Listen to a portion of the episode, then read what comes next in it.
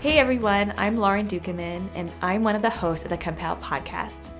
On today's episode, Leah Humphreys is sharing with us about the fears we face taking our kids to the mission field, as well as truths from God's Word that combat those fears. So welcome to the COMPEL podcast, How Ordinary Women Spread the Gospel Story.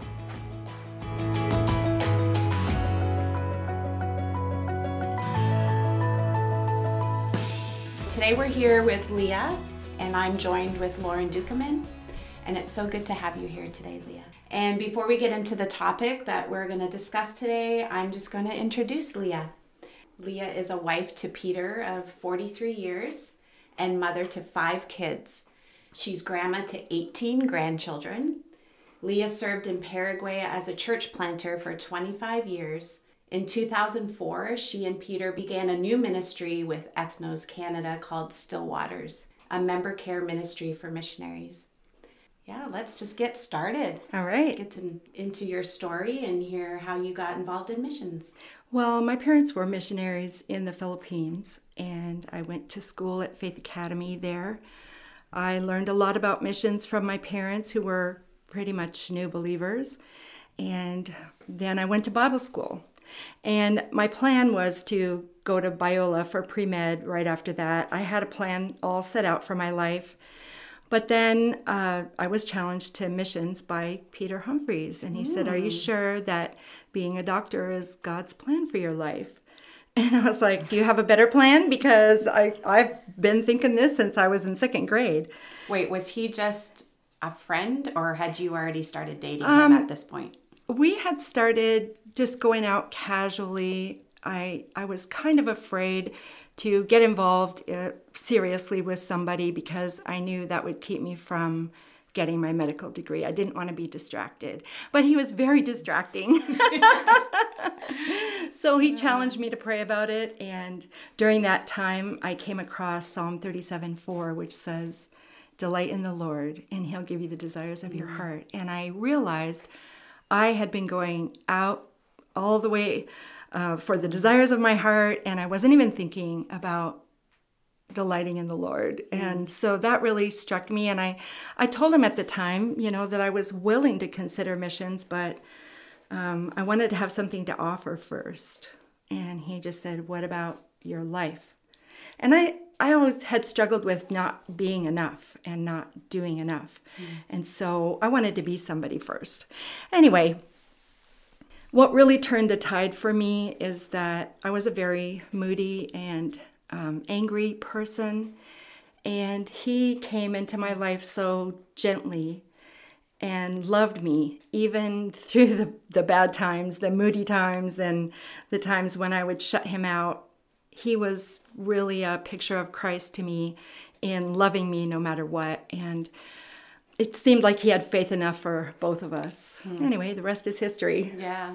And that's like such a great foundation for all these years, really, for him. Yes. To be that rock for you. Yeah. And challenging you towards Christ. Yep, that's right.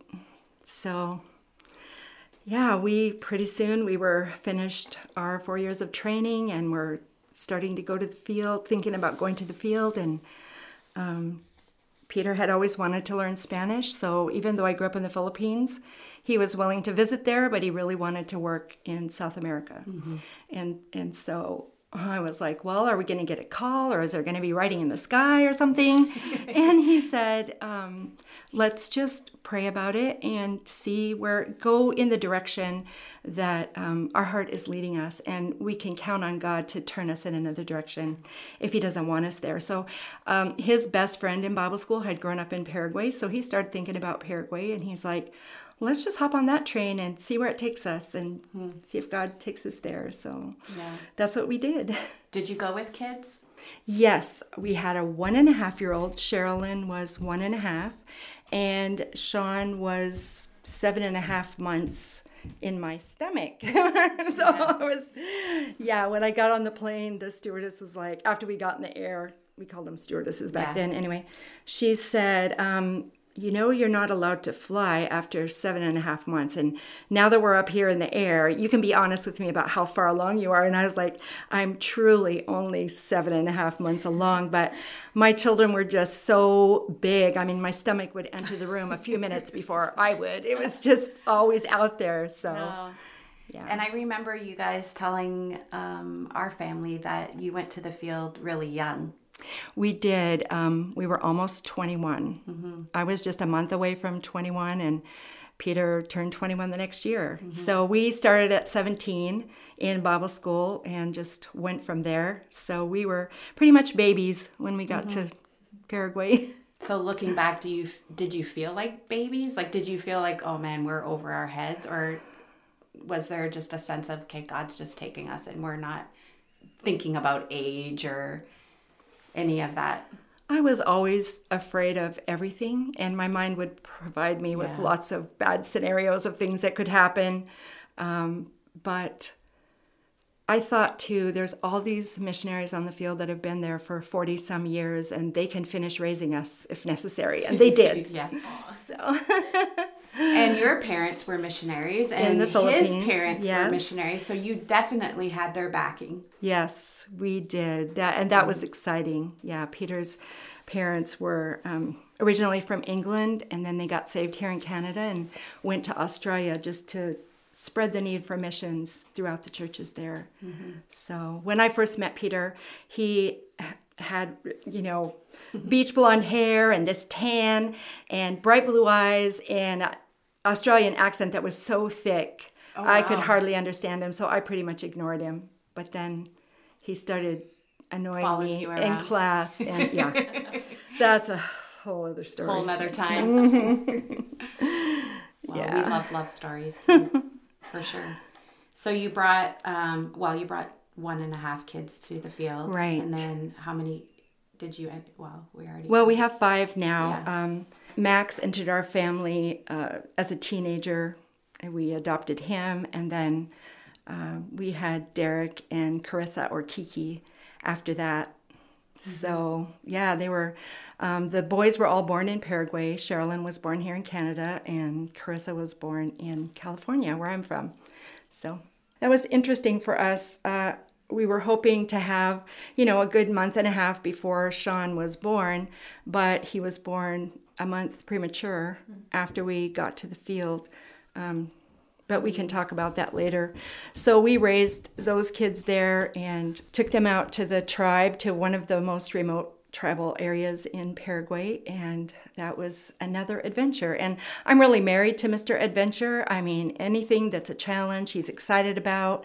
And meanwhile, he's used to me churning out all the things that could possibly go wrong and why we shouldn't do something, and basically why we should just stay locked in a room and never go anywhere,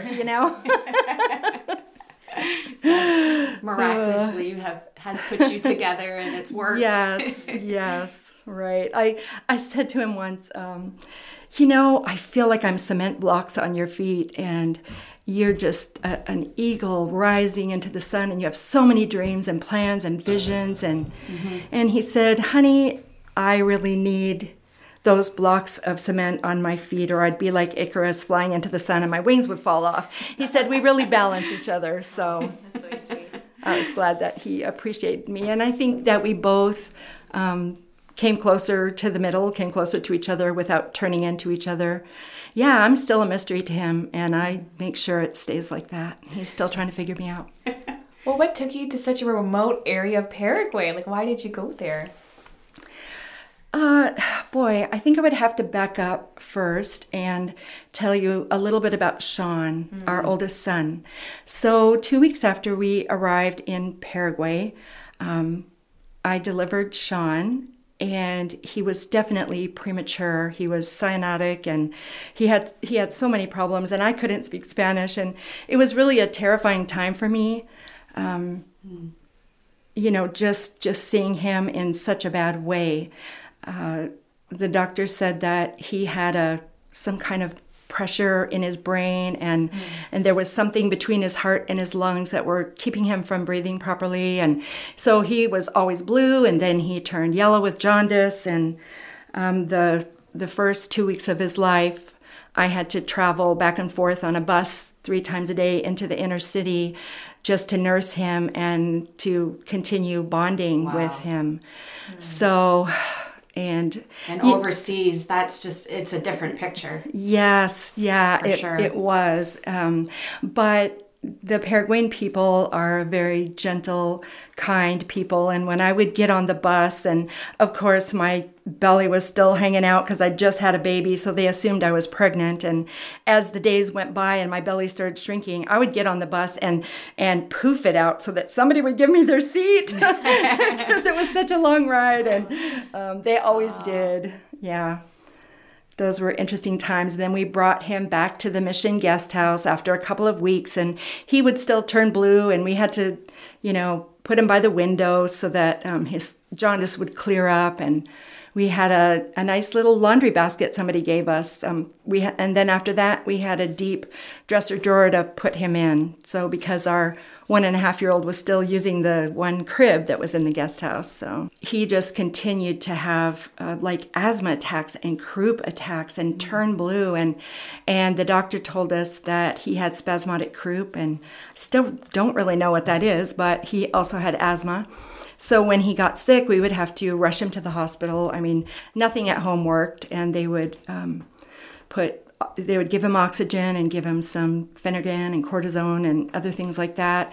And then he would revive. We'd take him home, and a week later or 2 days later, he would have another attack. And so the doctor that delivered Sean was eventually killed in a car accident. Mm-hmm. So we switched to a German doctor, and he told us the same thing. He said, Sean's going to be sick like this and need the emergency room for probably the next 4 years. And if he survives all of this, then, he'll be stunted in his growth, and he'll have learning disabilities. He might be the kid that lives with you for the rest of his life. And they said, so just be prepared for that, because he has had so many of these attacks where he doesn't get enough oxygen. And so we had a very sick baby on our hands, and it was frightening to us to move away from the big city, but we needed to learn Spanish.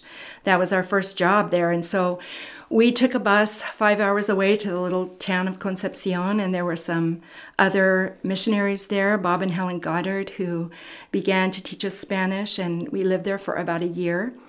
During that time, Sean had multiple frightening attacks, and I remember when he turned 1, we were so thrilled that he made at least that first birthday, but there was measles. It was a very hot time of year.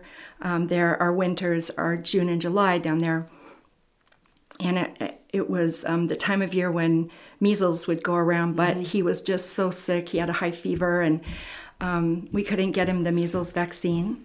Mm-hmm. And so he got measles. And I remember just laying him in this tub of shallow, warm water, just trying to get some of the heat out of his body. And he would convulse, and sometimes he would just stare at the ceiling for hours. And we were just like, what is happening here? And we didn't have any money at all because we had a big hospital debt. And so we couldn't even think about going back to North America. That was going to be my next question. Did you think about leaving? Yeah, we did. But we were just so in debt, and it was hard to feel like God was blessing us at that time, because, and I know now that these are blessings from God. These are opportunities for our faith to be increased.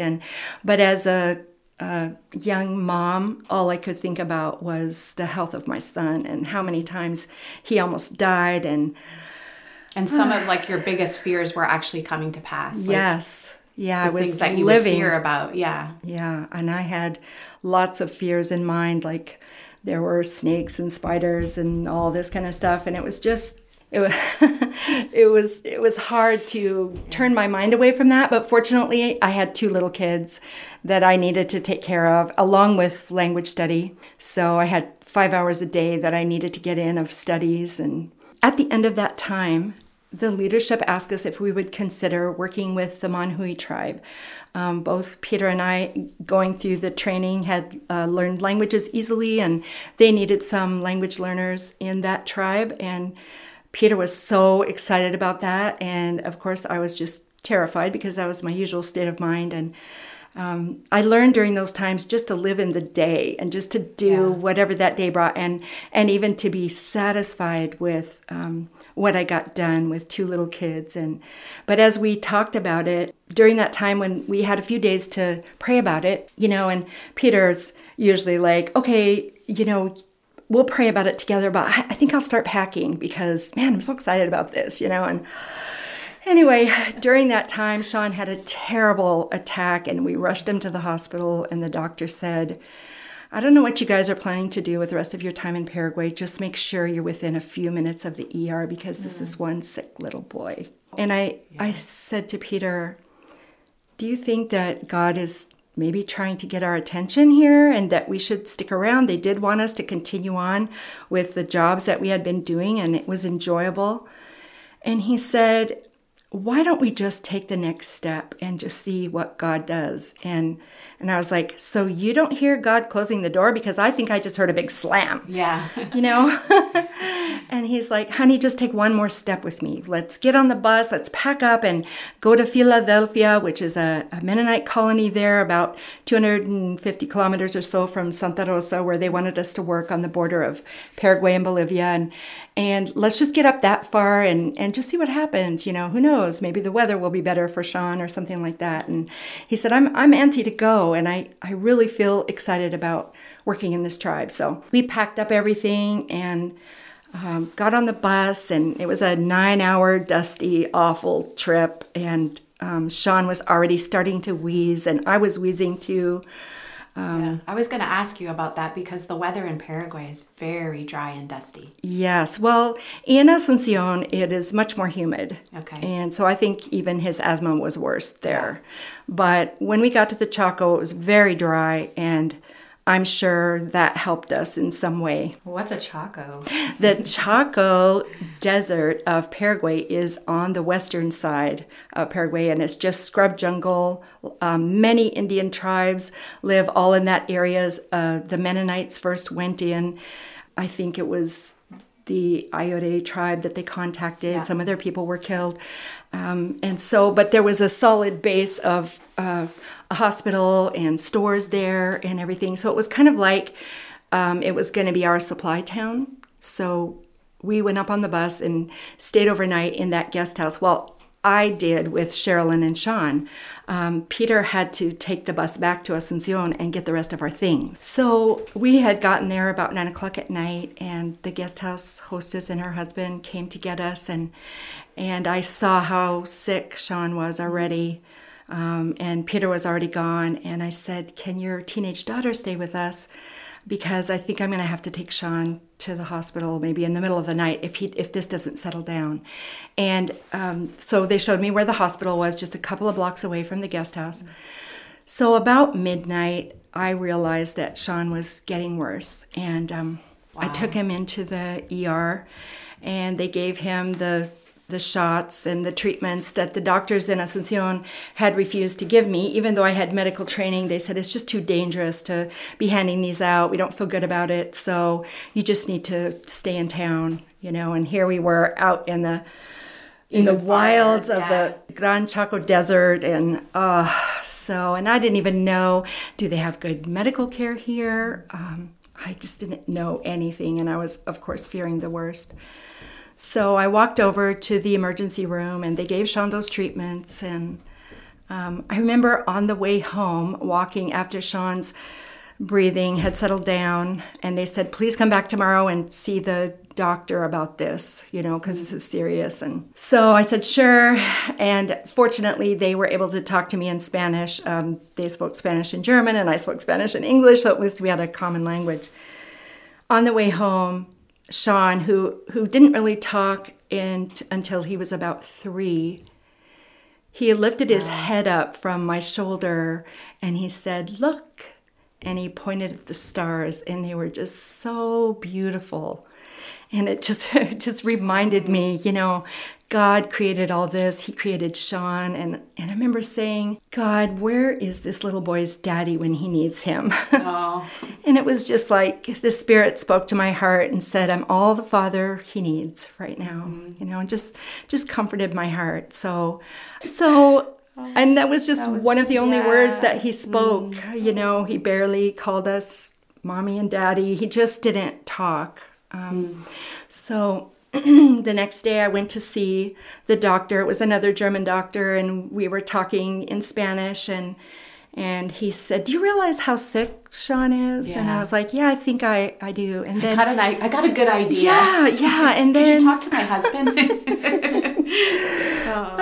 And then he began to say the words that we had heard already twice in Asuncion. And he said, "You know, you're going to need to live next to an emergency room until Sean outgrows this, until he's 4. He's going to need oxygen. He's going to need cortisone, and to bring him out of these attacks and everything. And he's probably going to be stunted in his growth, and he's going to have a hard time talking and interacting with people. You're just going to have to see what the consequences of this are." And I just started crying, and with backed up tears from days of feeling like, are we doing the right thing? And I said to him, "We're not going to live here next to the emergency room. We're going to travel out to Wonta or Santa Rosa near the border of Bolivia and Paraguay." And he said, "Well, is there a hospital there?" I said, "No, there's just in the middle of the jungle." He said, "Why are you doing that?" And I said, "Peter and I both believe that God wants us to bring the gospel story to people who have never heard. And this tribe needs people who speak the language, and God has gifted us for that. And so we're just taking it step by step and trying to move towards what he wants us to do." And I looked at him and I thought, he just thinks I'm such an idiot. And I didn't even know if he was a believer. And he leaned back in his chair and he said, "You are safer obeying God than living right here in the emergency room." He said, "I'm going to give you all you need. I'm going to show you how to use it." Wow. And I was just blown away, because I was hoping to get a note from the doctor saying, "Please go straight back to Canada or the U.S., Yeah. Wow. So I told Peter about that, and he was really excited, and he hadn't really faltered. He just felt like God was going to take care of us, and he was a powerful God, and he wasn't any less powerful out in the jungle. So we went out there, and in those first 3 years there, Sean had about 8 life-threatening attacks, and each time the medicine brought him back, except for the last time. And I remember this so clearly. We had pink eye go around in the village, and Sean just didn't really have any reserve against anything. If we got a cold, he would get pneumonia. And so the tribal people got pink eye, and he got it so bad that his eyelids were puffed out and swollen, and were actually his eyelashes were down to the bottom of his nose. That's how it was, like a big golf ball was stuck underneath his eyeballs. He must have been so miserable. He was so miserable, but he was never a complainer. We often didn't even know if he was sick till we would pick him up, and he would be burning with fever, and he wouldn't have said anything. We gave all the tribal people the medication for pink eye, and Sean too, and nothing worked. Then we heard from the pilot that he was flying over our place, and he was going to drop in, because they had new medicine for pink eye. There was just pink eye everywhere, and there was this wonderful new medication that he was going to drop by. So I was so excited about that, because Sean had actually been blind for 3 days by then, and he was starting to wheeze. So before the pilot even landed on our tiny airstrip out there, Sean had gone into full-blown asthma attack and croup, and I was trying everything, and I gave him the medicine that always worked, and it didn't work. So the pilot landed and stayed. He was just going to stay for like half an hour, but then we had a huge downpour.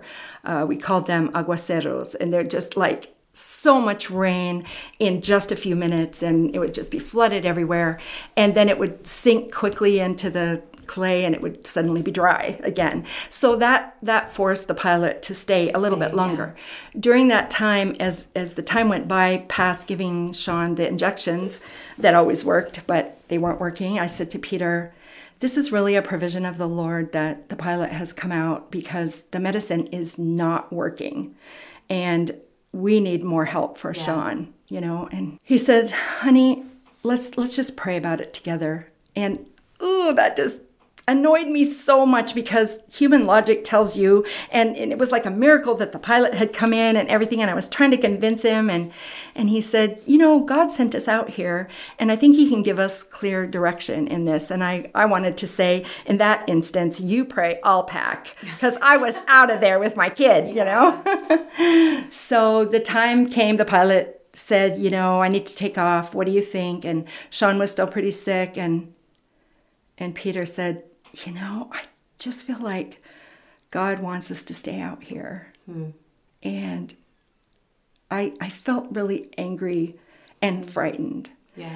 And so the plane took off. And I remember standing at the door of our mud house, watching the plane take off, and just feeling like my last hope had flown into the future, and that my kid was going to die, and everybody knew we had such a sick kid, and what were we doing out? You know, it was just so stupid of us to take him out to the ends of the world, and what were we even thinking? And I was like, Sean's going to die, and after that I'm going to kill Peter, you know, and I just... It's just looking bleak. I know, I was just so full of faith, as you can see. And so I was standing there just saying, God, I don't even know how to process this. I don't know how to handle it. And I want to trust you, but I just don't know how. And I'm sure you're so disappointed in me. And right then I felt a little tug on my skirt. And I looked down, and Sean was standing there, and his eyes were open. Wow. For the first time in 3 days. And his breathing was completely normal. And I've just never forgotten that. And God is just so loving to take us through those times, you know. And Sean did outgrow the asthma and croup. And I don't know, are people allowed to cry on their podcasts? Yes, everybody. You're lucky you didn't wear mascara, Lauren. Yeah. So I got waterproof on today. Yeah, I knew you were sharing. You know, wow. One thing about God is that, and I think of the verse of when Jesus was going to be crucified, and Pilate said, you know, I could crucify you or set you free. And Jesus said, no, only God can make that decision. Yeah.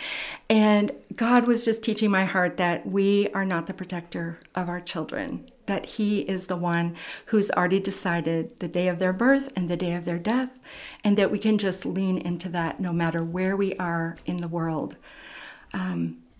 And today, Sean is 6'5".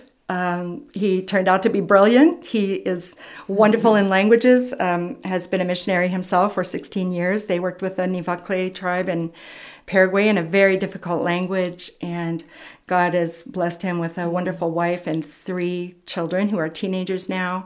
And I just look back on that and the little I understood of God and the little that I trusted in him. And I realized that, you know, Proverbs 3:5-6 tells us not to lean on our own understanding, but we naturally do that. We lean on the understanding that we have, and we go right to the edge of what we can control. But it says, in all your ways, acknowledge him. And that word means to recognize God. You know, and I began to see God not as standing off, throwing trials at us and seeing how we would respond, but actually being right next to us, filling us with his spirit, being right at our elbow with us and walking alongside of us, encouraging us with truth and with his people and with the scripture that we've memorized. And stories like that, which I have many, have just increased my faith. And God has shown me that he is a powerful God, in fact, way more powerful than I could even imagine. So you hear scary stories about taking your kids to the mission field. And of course, it is scary. It doesn't feel safe to take your kids overseas, but and I think our greatest fear is that our kids will die out there, or that we'll die out there, or something horrible will happen. My mind always produced lots of scenarios that could happen. But, you know, statistics show that it isn't true, that it's more dangerous to live overseas. And in fact, our kids thrived out in the jungle. Right. They loved it there, and they had really good food. And I'm so thrilled for the several cultures and languages that they learned, and how they enjoyed integrating with people of other cultures and languages, and how much they helped us in our language study and culture study as they played with the Monhui kids. So what would you say to your younger self as you prepared to take kids in the mission field and just raising them in a different culture? You kind of talked about it already a little bit, but... Yeah, I felt like I had the weakest faith of anyone in the world, and I didn't know if I was if I would last on the field. I often said, why did God ask me to be a missionary? I'm not a tough person. I'm more of a nerd. I like to study. I don't like to get dirt under my fingernails. I have no gardening skills. How am I going to be any good? You know? Sorry, I'm not laughing at you. I'm just... We do have a lot of excuses, don't we? Yes, I was just like, I got nothing. Why are you sending me? You know? And anyway, I would just say to myself, don't be worried about your faith, because it's God who provides it, and it's God who gives you circumstances that are outside of your control for you to learn to lean on Him. And I guess now as a counselor, I would say to myself, Leah, stop thinking all your thoughts. Stop letting your mind run wild, and curtail those thoughts and pour truth over them. Remind yourself who you belong to and how powerful God is, and hide His word in your heart instead of all your fears. That's what I would say to myself. I mean, there's so many situations in life where we feel like our head is in a fog and we don't know what the next step is, and God gives us just as much light as we need to take the next step, and we don't like that. We want to see the future. But as I began to realize, God has His head above this fog. He is already in the future. He knows how it's going to turn out. The worst thing that I can do, no matter what happens, is not bring glory to God, because that's why I was created. I like that, because you're not denying your fears or your feelings, but you're replacing them. So you do acknowledge, God, I'm human. God, I'm scared. God, I feel this way. But then you replace them with biblical truth. Exactly. So just hinging on the last question, what gospel truth comes to mind when you think of raising kids? So many scriptures come to mind, but I think that one that has kind of lifted itself up in our relationship with our kids is Ephesians 4:32. Be kind and compassionate to each other, forgiving each other, just as Christ, in Christ God forgave you, and that we're supposed to forgive each other like God forgave us through Christ.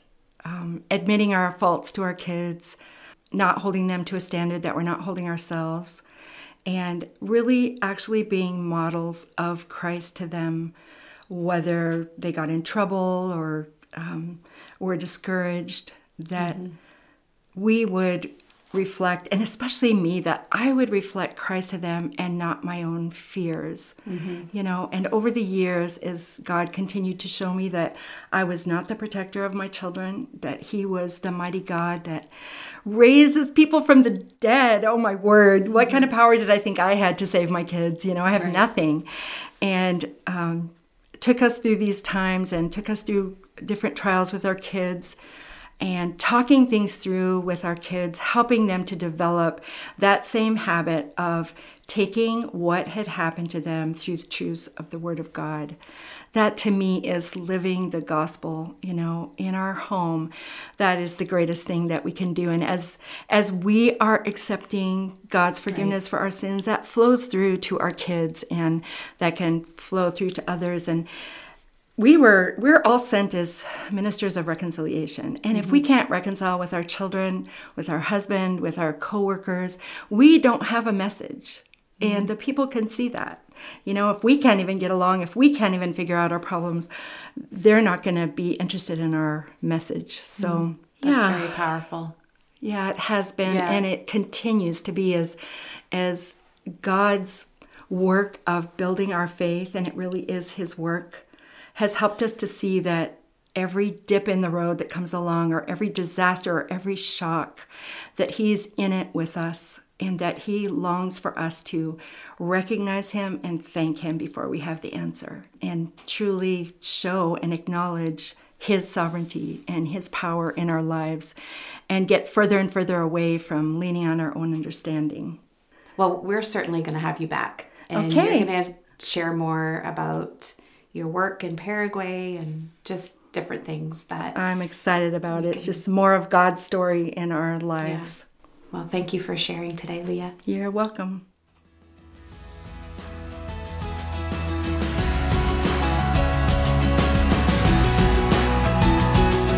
Well, thanks so much for tuning in today. If you want to learn more about Ethnos Canada or about caring for missionary kids or member care, you can go to ethnos.ca. Catch you next time.